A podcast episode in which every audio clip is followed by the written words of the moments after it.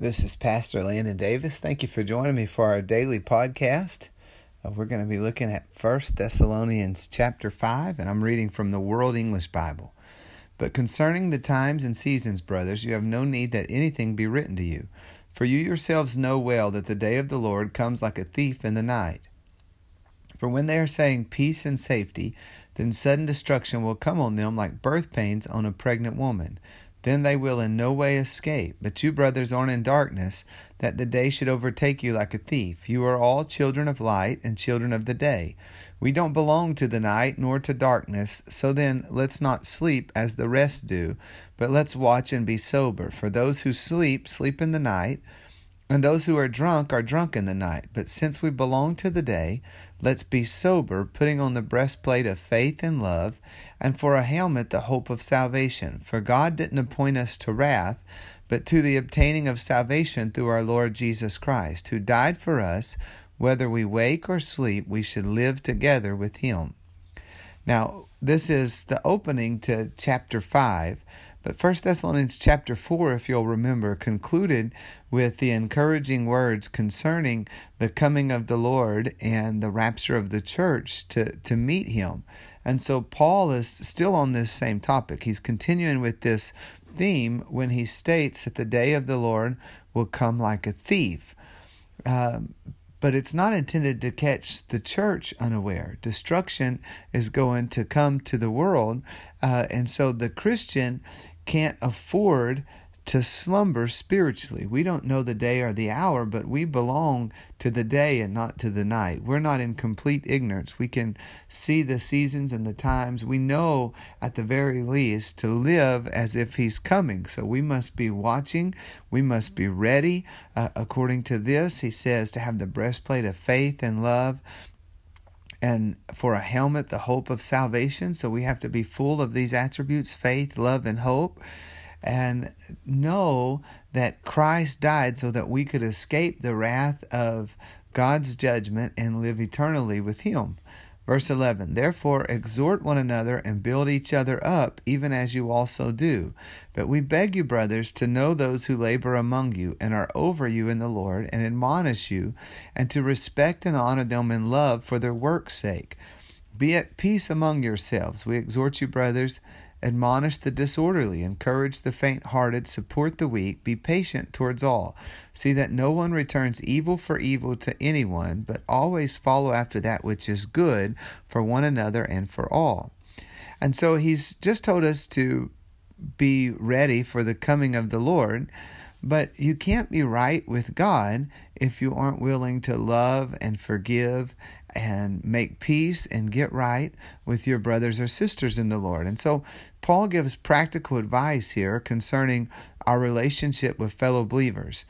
We're to encourage and build one another up. We're to give proper recognition, respect, honor, and love to those who lead the church.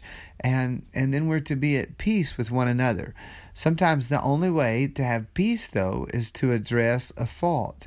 Uh, love covers up a multitude of sins, and we don't have to make a mountain out of every molehill. Some people are just difficult to get along with, and so they'll always have a reason to be provoked.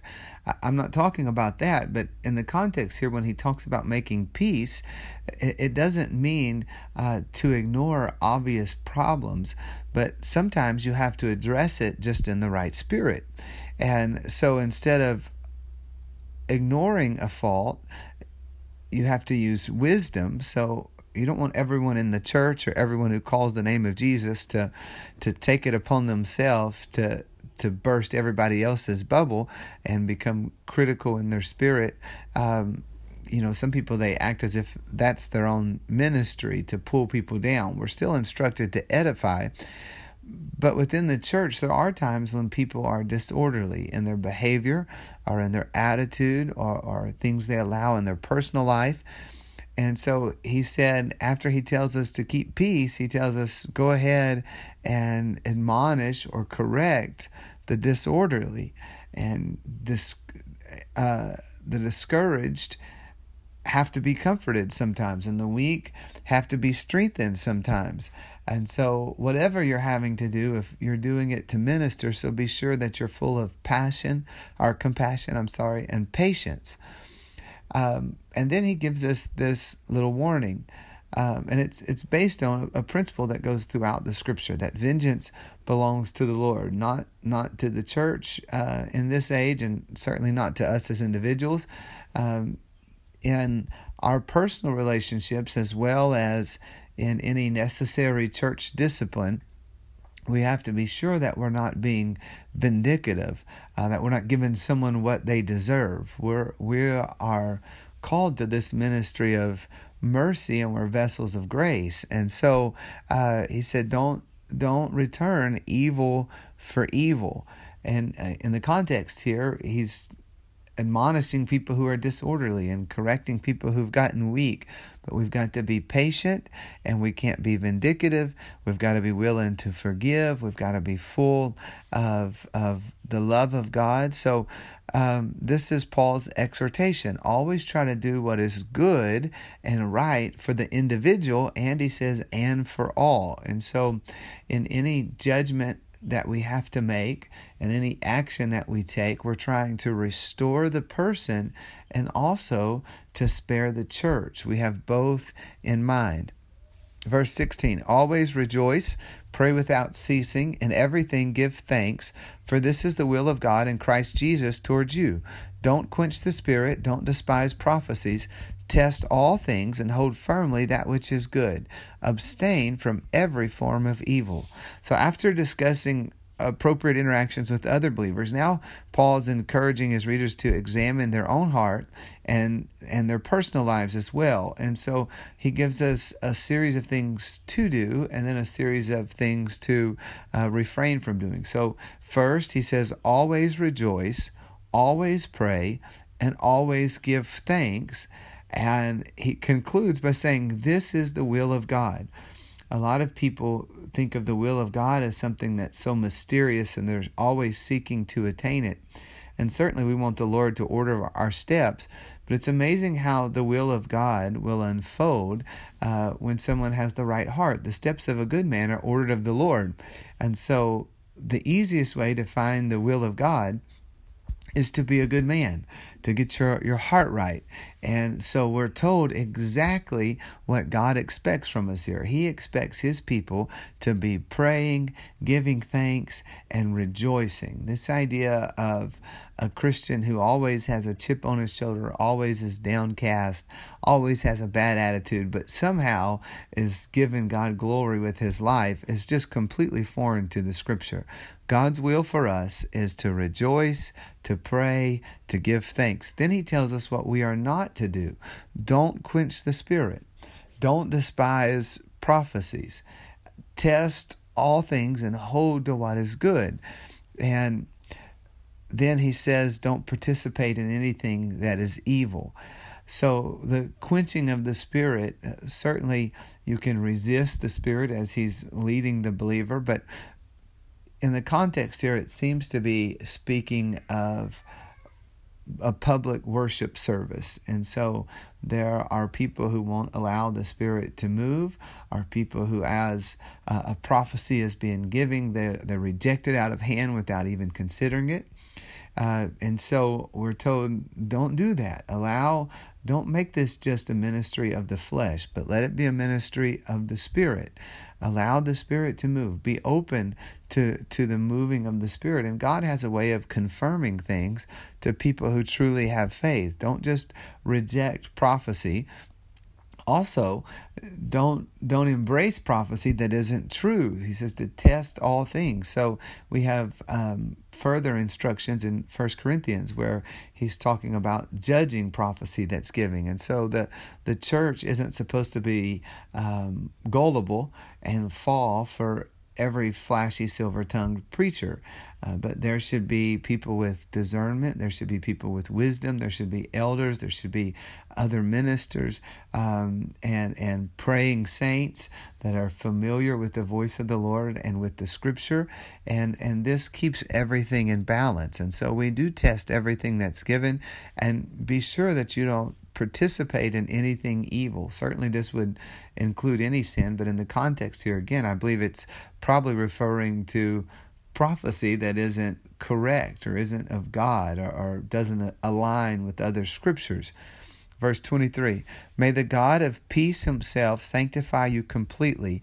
May your whole spirit, soul, and body be preserved blameless at the coming of our Lord Jesus Christ. He who calls you is faithful, who will also do it. Verse 24 is an incredible scripture because uh, we're getting to Paul's purpose in writing this entire epistle. Remember, he said he, he wanted to come to them so that he could add to what they have and, and give them what they lacked. And so his prayer here, he, he's so impressed that they're uh, continuing in the Lord with all that they faced, but he's praying for their complete sanctification. And of course, God does this through his word, through the spirit, and then through the ministry. And so a saint has to believe and receive these things. So in, in this instance, it's a matter of believing and receiving what Paul wrote. And so Paul wrote concerning truth uh, and adhering to truth. He wrote to them even about giving. Uh, he wrote to them about sin. He named some. Uh, he wrote to them about being faithful and being good stewards and taking care of your own business, not being slothful.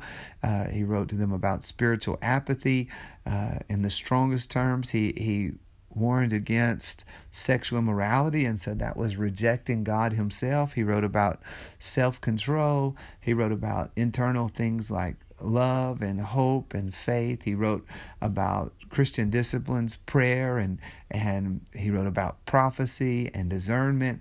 All of these things are what God uses to sanctify completely the church. To sanctify means to separate or to set apart for God's purpose. So, this is how God separates us to Himself. And it's both an inward and an external work of God. So, when He sanctifies you wholly, it's not just changing the way you feel or think, but He says He'll sanctify your spirit, your soul, and your body so that you're blameless. It'll absolutely change the way you live so that you are blameless at the coming of the Lord and he said he will do this because he's faithful.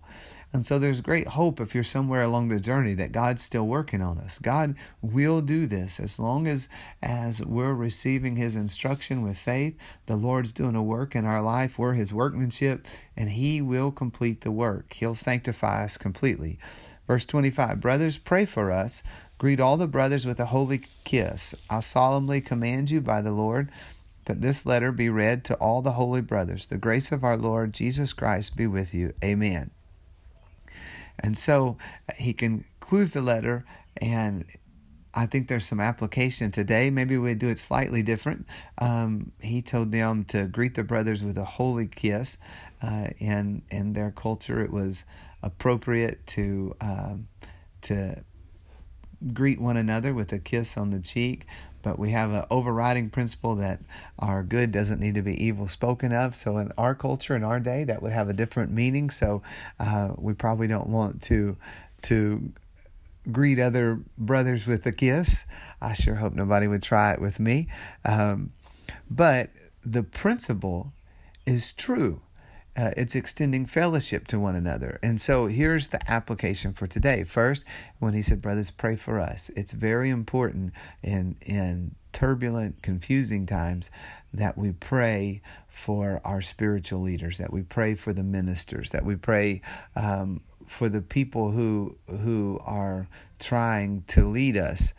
Also, that we greet and extend fellowship with our believer, with fellow believers. That brothers and sisters was it's not the same as Mr. and Mrs. They're supposed to be. It's not just a, a, title or a surname or whatever the correct word is, uh, a proper way to address one another in the church.